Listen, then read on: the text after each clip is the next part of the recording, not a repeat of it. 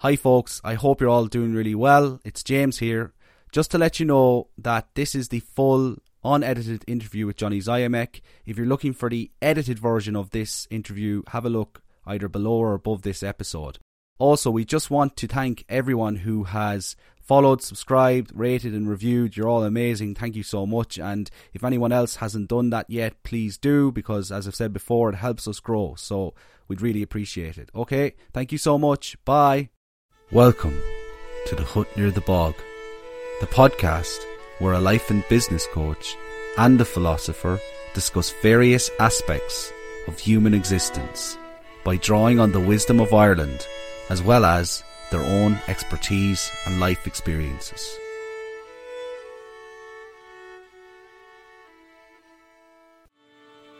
In this full, unedited interview, Johnny Ziomek discusses his background as a child actor, photographer, and globetrotter. We hear about his Irish roots and his founding of the Houston Gaels. He also tells us of his experience of 9 11 and the profound implications this had for his life. In the final part, Johnny shares the wisdom that we can take from his remarkable story. Johnny, thank you so much for coming on the hut near the bog. Thanks, James. Really happy to be here and appreciate you having me on. So, Johnny, can you start by telling us a little bit about yourself? Yeah, sure. So, uh, I guess I could start in the beginning. I was born in San Francisco, California, but moved to New York when I was two and was raised there in the New York City area in New York and then moved to northern New Jersey, about 10 minutes from Manhattan when I was 11. So I was around the New York City area for the, uh, the vast majority of my, my uh, upbringing, if you will. When, uh, when I got to the, well, I guess this is sort of an important point. I was raised as a, I was actually work. I've been working since the age of five. I was a child actor uh, doing television commercials and films and TV shows and all that stuff.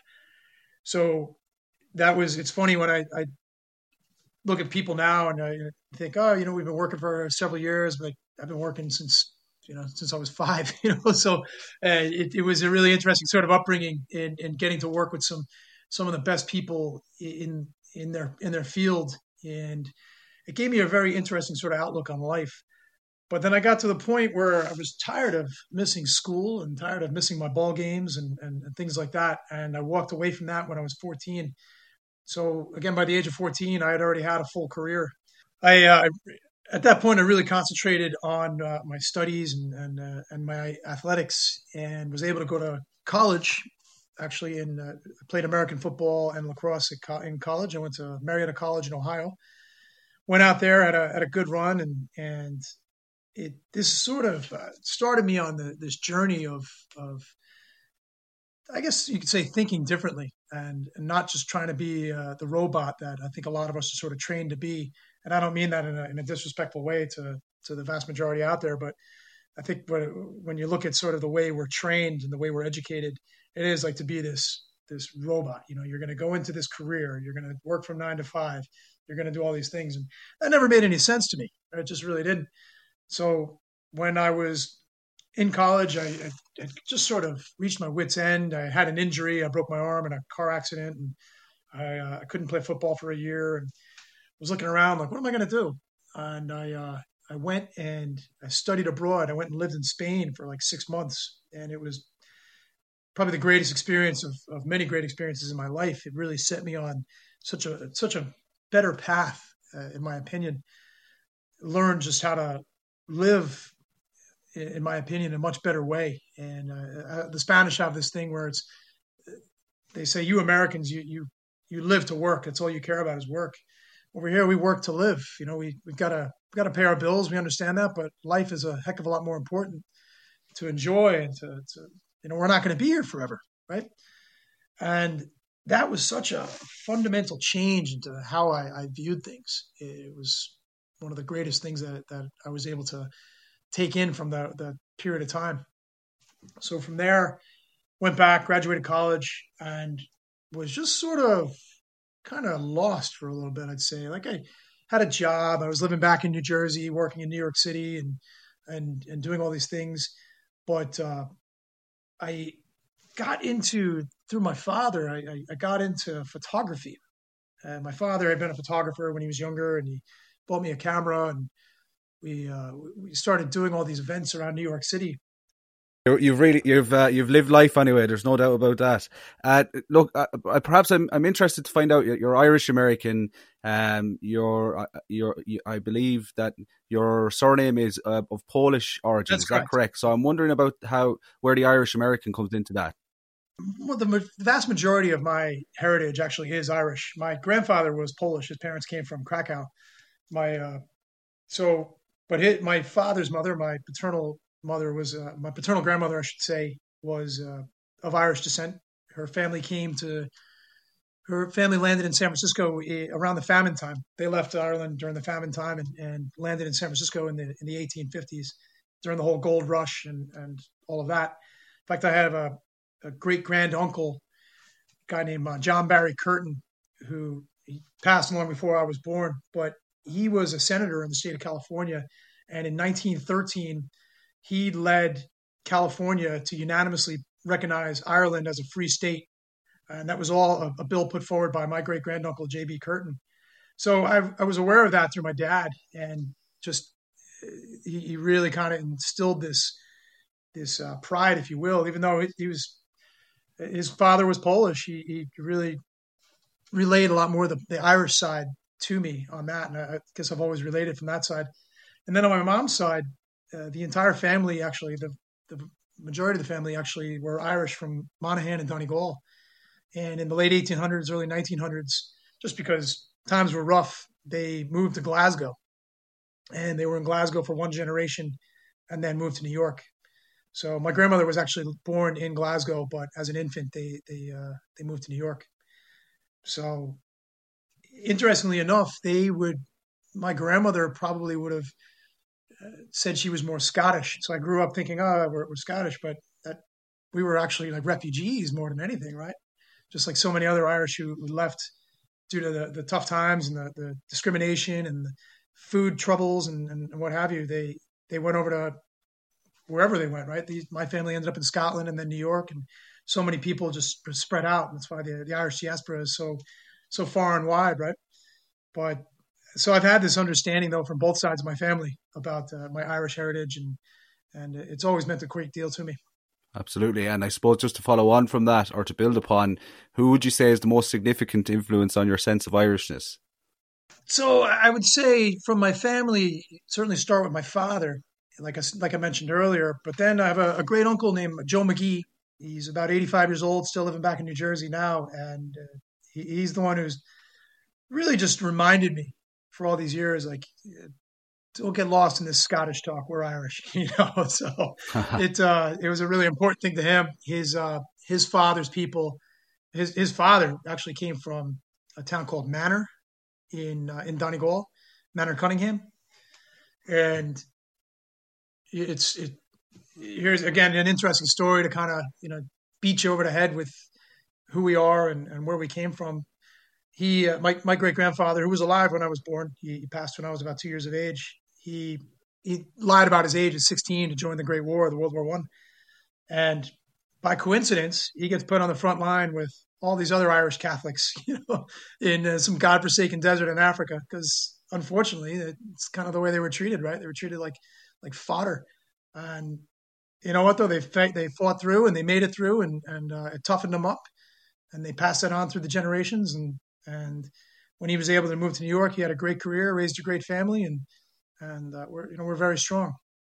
Absolutely, you have a very interesting uh, family background and. Uh, fascinating to, to hear all about it. And I know that you are significantly, you're very heavily involved in the GAA, and I believe in more than one club in, in the US. Uh, I'm just wondering how did you how did that come about? How did you become so heavily involved in the GAA? So I was very familiar with the sport growing up in New York. Uh, my little brother actually played when we were kids, but I never did. I, I was a three sport athlete growing up, so I never really had time to take on a fourth at that time.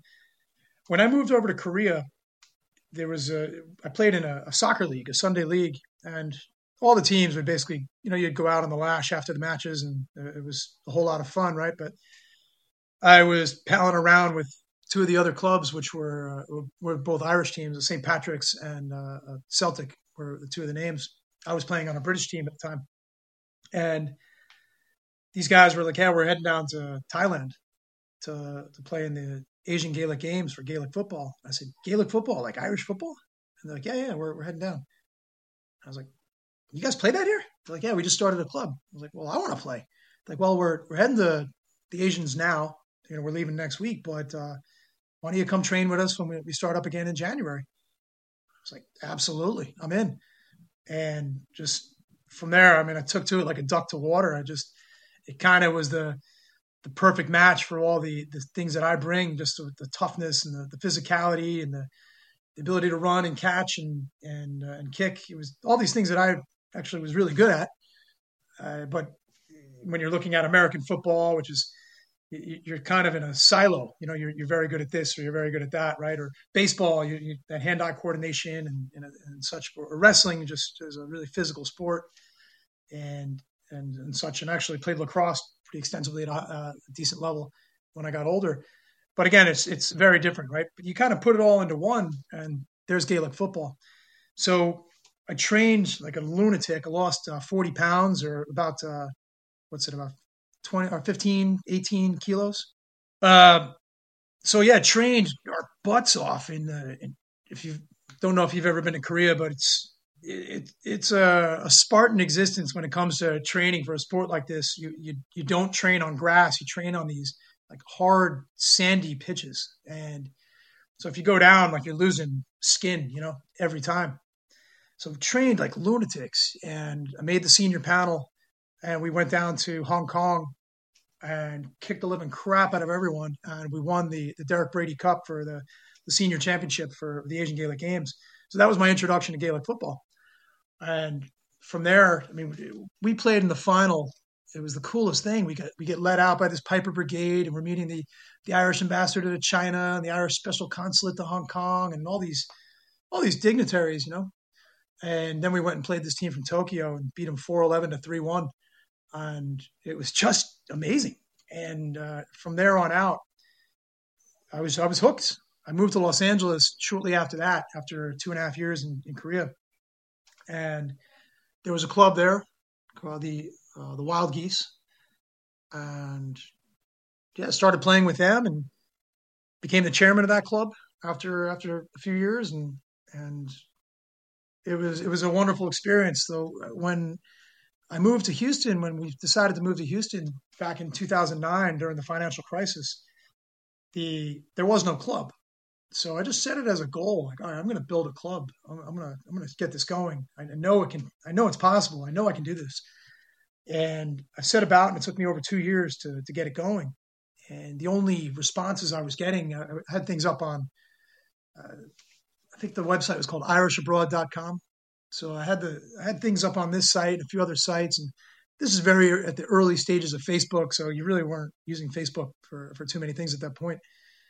And the only responses I was getting at that point were like Nigerian people going, "Hey, hey send me money for you know my uncle Olufemi," all this nonsense scamming, you know, and you know, and then but then in a one week time, one week span, I had two responses that looked legit.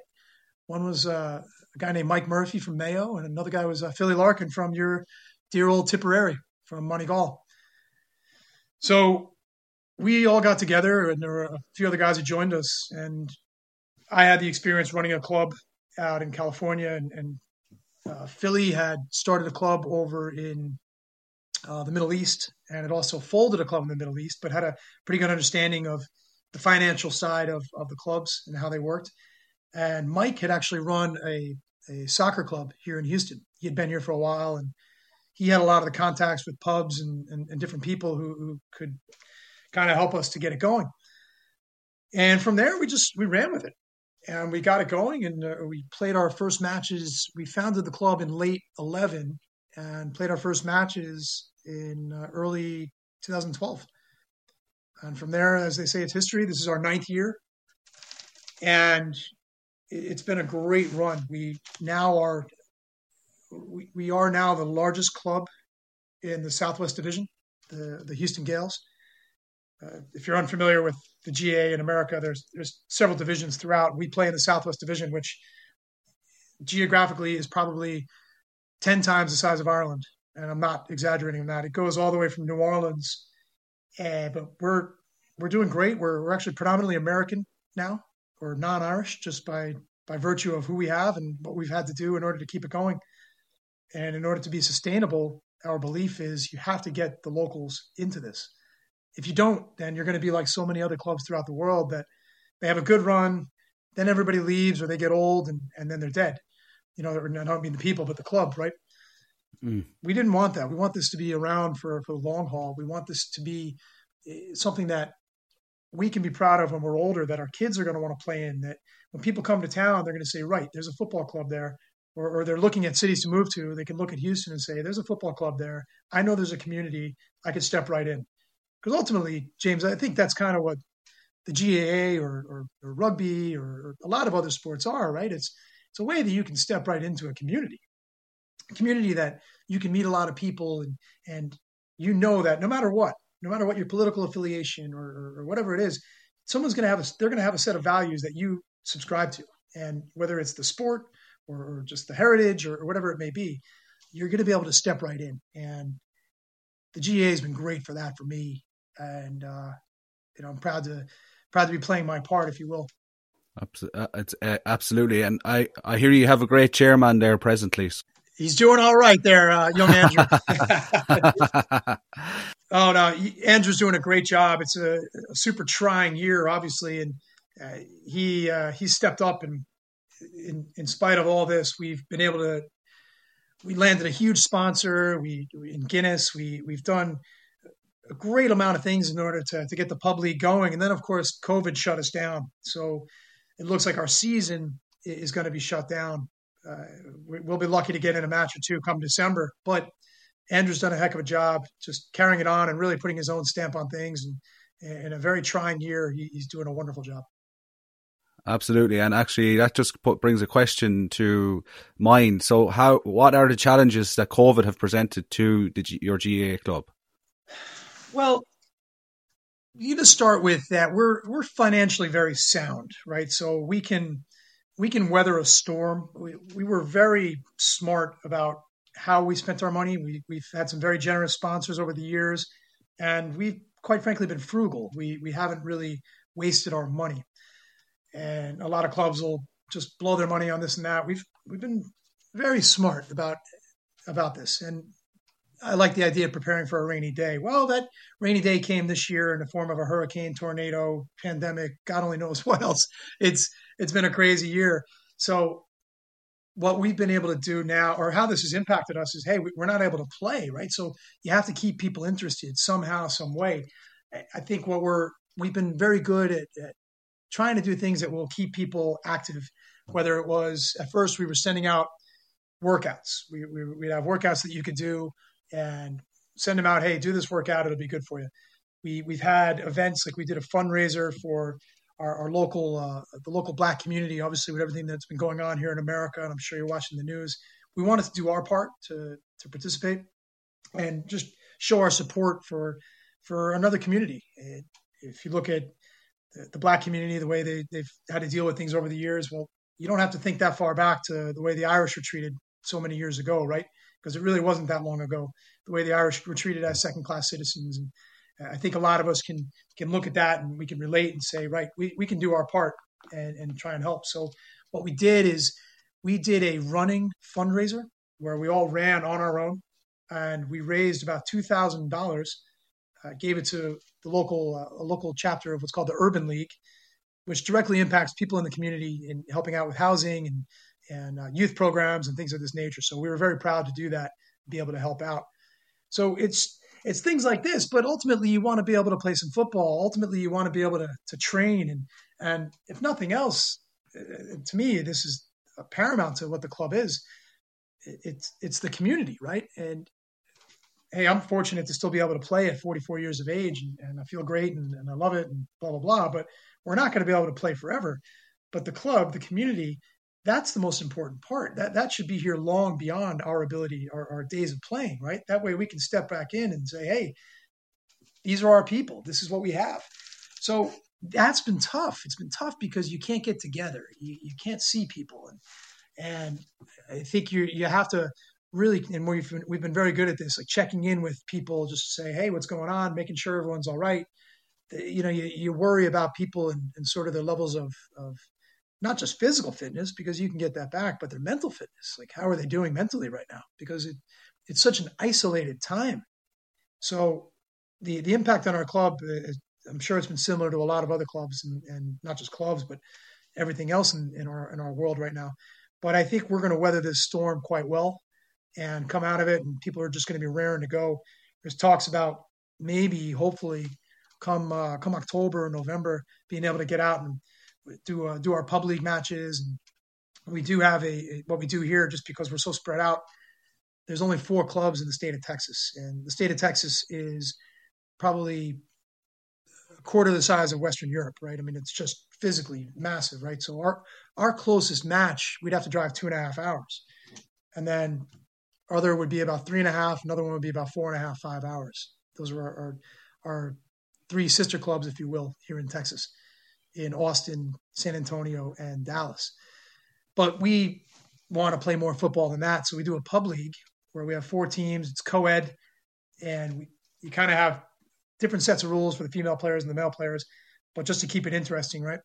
And it's been very successful this year. It probably was was fixing to be our, our most successful year yet with the pub league. Our turnout was great. We probably had upwards of 80 to 100 players active in the pub league. But then it all got shut down. So I think when we come through this, we're going to be in a great place, though. I really do. I think there's a lot of people that have, have are, are, itching to get back out there, and and ultimately, we as a club, we're going to be fine. We're going to be great. We'll we'll be stronger for this. That that's that's excellent, and it's great to hear some positivity in what is an overwhelmingly not non-positive time. So, and I've been hearing all about the Houston Gaels, and I think you're doing. I think it's amazing what you've done out there. So, congratulations. Uh, I'm just wondering then, for someone who has a rich Irish heritage and someone who has been so involved, heavily involved in the, G, in the GAA in, in the US in particular and abroad. Um, I'm just wondering, how important do you think the GAA is for the global Irish community? You know, I think the GAA, whether you're an athlete or you're not, it, it's again getting back to that that word I used before, community. I think if you go to a city, again, whether you're a player or you're not a player, it doesn't really matter, and you know there's a club there that's the first call you should make. That's the first email you should send is to that club because automatically you're stepping into a community. And for the Irish and, and, and people like me who, who, who are into it, that is the first thing we do. And you know that there's going to be people of a similar mindset. Again, it doesn't matter their political affiliation, doesn't matter what they do for a job. You have this thing in common. And it whether it's hey, we're going to be all meeting up at this pub to to have a laugh or, or hey, we're all going to a ball game or, or whatever it may be. We're all going on a fishing trip, and uh, we name the name the event. But you step into a community, you step into a group, and for that, I think it's paramount to to all of it, right? I think it's to have a GAA club, and we're fortunate here in the U.S. that there's roughly 150 to 200 clubs somewhere in that. It fluctuates every year, but most of the major cities would have at least one club. So we're very fortunate that we can, and if we if we all decide, hey, if my family, we decide we're going to move to Atlanta, Georgia, or we're going to move to Kansas City or Phoenix, Arizona, well, there's clubs there, right? And and mm-hmm. that's the first call I'm making, no doubt about it. You know, so it, it's I think it's super important. I think it's super important to uh, the culture. I think it's super important to the identity. I think it's super important to just the the sense of belonging in that community. The, the GAA really is is the glue, in my opinion, of uh, of the Irish community, especially abroad. Absolutely, Johnny. I would 100% agree with you. And look, you've lived such a fascinating life. And another fascinating aspect about your life is that you were actually present at and documented 9 11. Could you tell us a bit about that? Sure. So, 19 years ago, I was working as a photographer and, and building my own business. I was, I had kind of done the uh, burn the boats method. I, I completely stopped teaching. I, I was purely going hell bent on, on making it as a photographer. And ironically, today's date, September the 7th, I was at this, uh, I was at the MTV Music Awards that were held on September the 6th into the 7th, right? and it was my big break, so to speak. I uh, I had uh, snuck into the MTV Music Awards and got all these photos and just kind of kicked some serious butt. One thing led to another. Got invited to some private party, and it was like Jennifer Lopez's private party. I did celebrity photography, in case people are trying to figure out. I should have mentioned that earlier. I was a celebrity photographer for about ten years, and this was fairly close to the beginning of that. So I, when I was traveling the world, a lot of times it was to go to these major events and take photos of celebrities and then sell them to these different magazines all over the world, right? And so on that night, I just kicked some serious ass. I mean, I, I, I really had it big. The following morning, I was at People Magazine, and uh, a, an old teammate of mine, a guy named Franny Fitzgerald, was an editor at the magazine, and they took over 50 of my photos meaning I was going to make a massive payday because these were mostly exclusive photos and the exclusivity is what drives the price. So this was the break, right? This is what I had put it all on the line for. This is what I had maxed out every credit card for, and and and this is what I I needed to continue, if you will. So I was at a shoot on the night of September the 10th, and it was pissing rain, and it just wasn't it wasn't a good night. But I uh, I, I go back to Jersey and my my friend wakes me up. He woke me up and he's like, "Hey, something happened." And we we're sitting there and we're we're watching as the second plane hit, and I was like, "Holy shit!" You know. So got up to my uh, I got to my car, and my car had been parked on the side of the street for for a month because I had, had a blown water pump. So I literally had like three gallon. I couldn't drive the car. Like I was going to seize the engine. But I said, screw it. Let me seize the engine if that means I can get to where I could because you couldn't get into the city. I threw my bike in the trunk of the car and I uh, had like three gallons of water and and I would drive for like five minutes, pull over, pour the water in the radiator. Finally got to a point where you couldn't get anywhere closer, so I just parked the car on the side of the road and rode my bike uh, to the George Washington Bridge. I grew up like ten minutes from the bridge, and what do you call it? They had a, they had built a barricade, and I took my bike and I threw it over the barricade and climbed it over and I rode across the bridge and took these photos from the bridge and you could see the smoke and it, it was just insanity, right? So I got into the city and long story short, rode all the way down and both the towers, uh, the first two towers had collapsed at that point and I had my camera, I was shooting film and got down to pretty close to ground zero and I was about maybe three blocks away or five blocks away, I should say, from uh, from Tower Seven, and Tower Seven collapsed. I was so close; I could see the see the fire on the lower levels, and you, you could smell it. You could smell the burning, and it was just insanity, right? And people covered in dust, and it was it was honestly like, I mean, it was the early, you know, mid September, but it was like it was snowing. There was so much powder, like the pulverized cement, concrete, whatever, and drywall and, and what have you. So it was literally like it was snowing in the city, and then the ground started shaking, and there's firemen running and cops and everybody's running, and I just stood there taking photos, and I got covered up in all the yuck, and uh, Tower Seven collapsed, and I just I got enveloped in all the smoke and and everything. It was pretty crazy. Uh, so continued to photograph all that night. I mean, I was just covered in yuck, right? Just filthy, and just shot 13 rolls of film between the 11th and then the, the 12th. on the 12th, I went down bright and early. Actually, on the night of the 11th, I, I stayed at the Chelsea Hotel, which any any rock music fans would recognize the Chelsea Hotel. Bob Dylan lived there. A lot of other uh, big time musicians had lived there. But my agent actually was living there, and I stayed with her that night. Then in the morning, I was at Ground Zero, and I caught probably the best photo that I've ever taken in my life. There was a nun, a Catholic nun, who was at Ground Zero, and I was at ground zero, like touched the touch towers one and two. I'm right there, and people would ask, like, "What are you doing here?" I was like, "Well, I'm a photographer." Who, who let you down here? The Red Cross guys. Okay, you're with the Red Cross. They let me down here. Know, so I didn't actually say I was with the Red Cross, but uh, I, I wanted to get down there. So this nun walks up, and it was it was just like a gift from God. You know, like she's there and she's got her hands up and she's praying over the over the wreckage, and I was just photographing it, photographing, photographing, and it, it was very powerful. It gives me chills thinking about it right now. It was an insane time. You never knew what was going to happen next, right? Like all these things had happened, but we we didn't know like were, were there more coming? Were, were, were, there bombs on the ground? We we had no idea.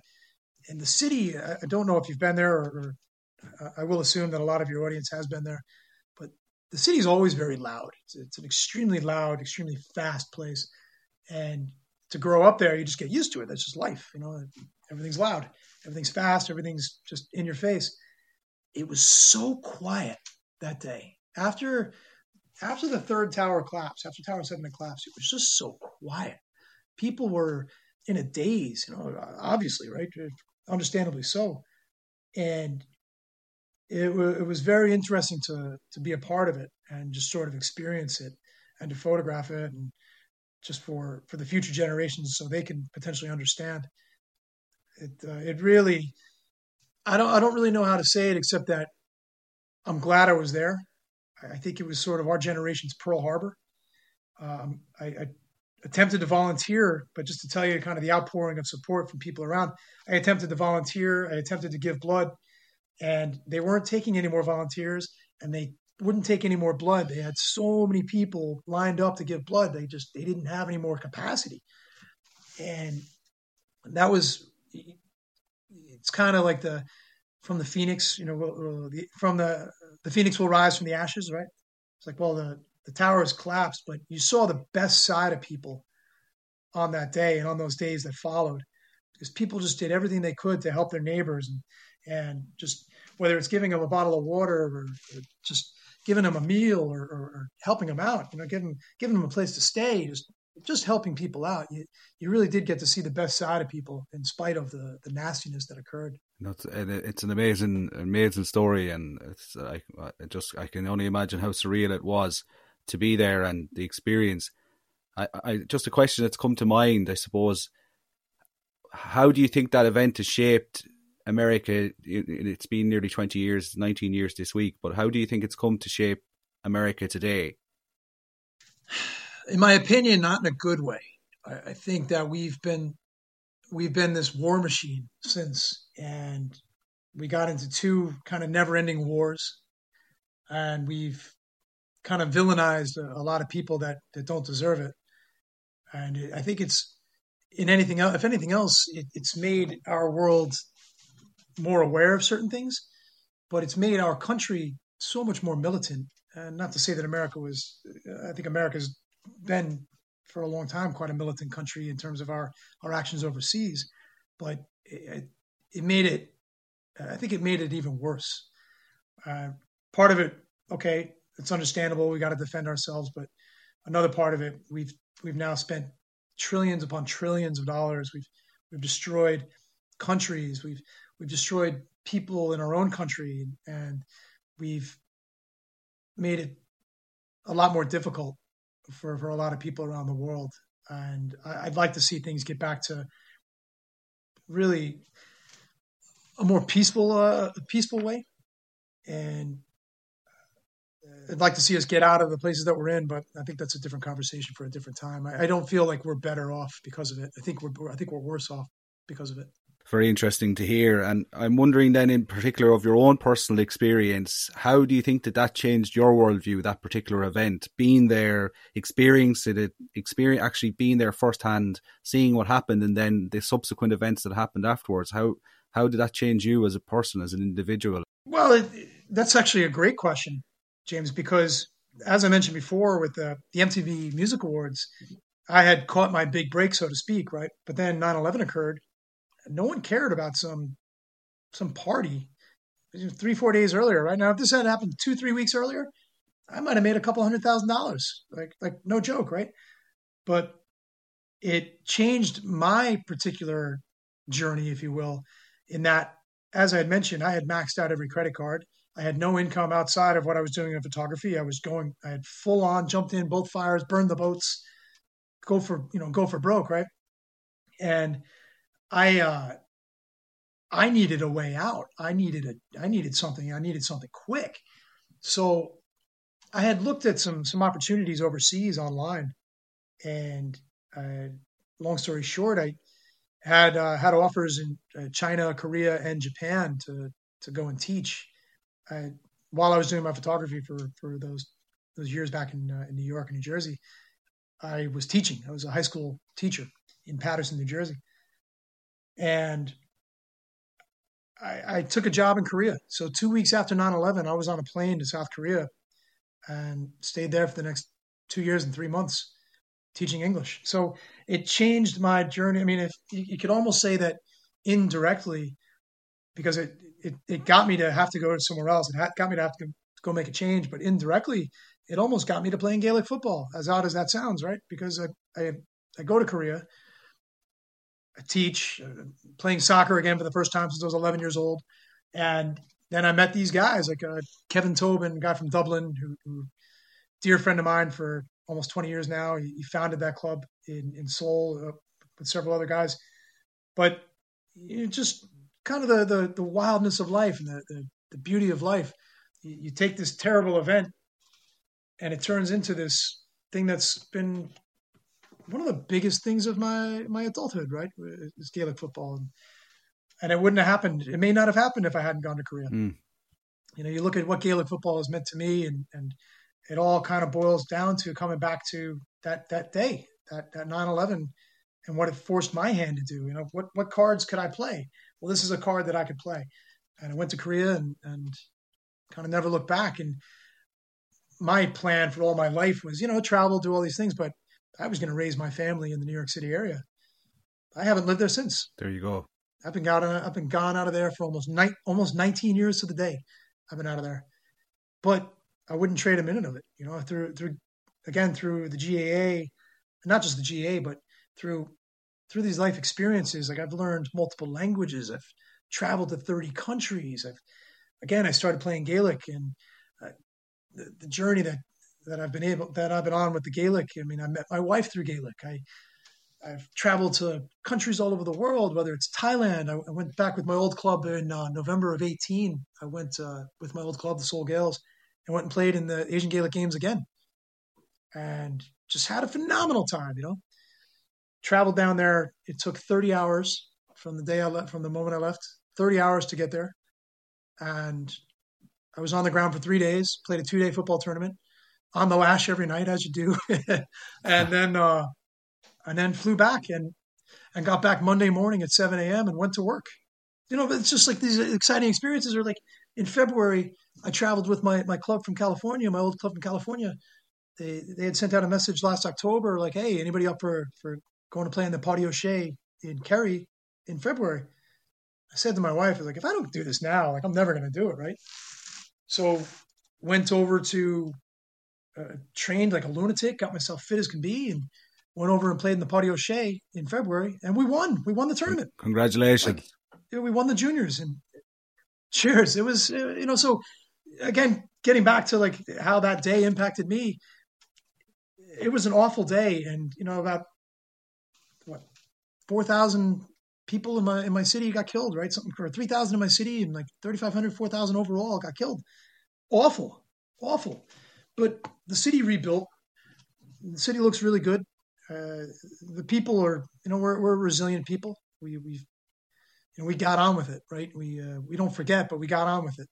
And for me personally, it, it really it it accelerated my journey to, to even higher higher levels and this journey that I continue to be on today. So, yeah, again, I like to look at the positive in all sides, and and I got to look at it that way too. Absolutely, and uh, it's a, an amazing journey. Um, what is your wisdom, Johnny, and what is your advice for people out there today? I think that, I, and I've just got back, gotten back to following my own advice, but you know, I knew at a very young age, sort of the the the fragility and the the, the shorter the sort of shortness of life, right? And the to me, it meant like I need to do as much as I can and see as much as I can because life is so short, man. It is just so short, and there's, there's so much you can do.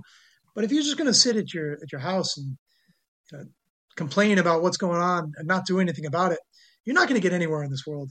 And for me, I think that the journey and what we've been able to do, what I've been able to do, uh, is just fascinating and, and life just continues to fascinate me.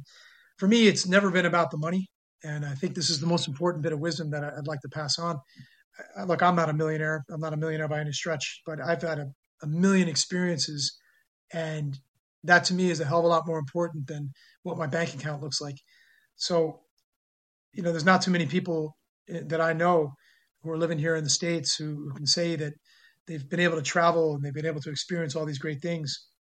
So I'm very fortunate in that way. Again, I, I don't come from some huge financial background, but I, I've been able to have life experiences that people would die for. Uh, you know, not just the things I've talked about, but even just adding more, like you know, running with the bulls in Pamplona, or or just traveling to these crazy jungles in the middle of South America and, and talking with shaman and just like wild experiences that you just don't get on a daily basis. You know, you don't really hear about in school. I think people should really set their minds on, on the idea that it, it's it's a bit unnerving to be able to travel, but to do it will just enlighten you and expand your mind to, to places you, you never even knew existed. And and what you learn from there, from those experiences, is a hell of a lot more than you could ever learn, in some university class or a book. The, those life experiences, those travels, and if people put more of a focus on their experiences rather than the almighty chase for the dollar or the pound or whatever currency you happen to be under, I think their life would be that much richer. And there's a there's a great quote from uh, an American musician named Jerry Garcia, who was with the band The Grateful Dead. He passed away 25 years ago, but uh, there's a great quote: "You do not merely want to be considered the best of the best; you want to be considered the only one who does what you do." And I don't know if I'm the only one who does this. I know plenty of people who travel, but I live my life like it's it's my only life to live, and because I truly believe it is. And I hope people would, would, if they can learn one thing from this, it's, man, live your life. We won't be here forever. Get the most out of it. Squeeze as much juice out of that as you can, and uh, and enjoy it while you go. Johnny, thank you so much for coming on the hut near the bog. James, I appreciate you having me. Thank you so much, and uh, God bless. Look forward to meeting you here when uh, when all this nonsense ends. My mother, and my father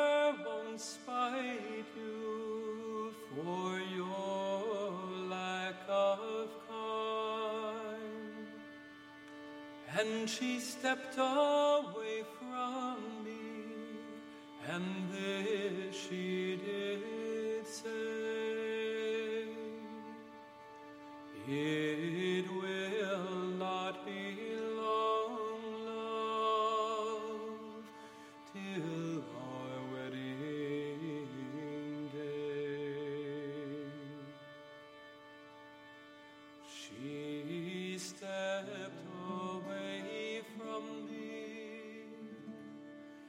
she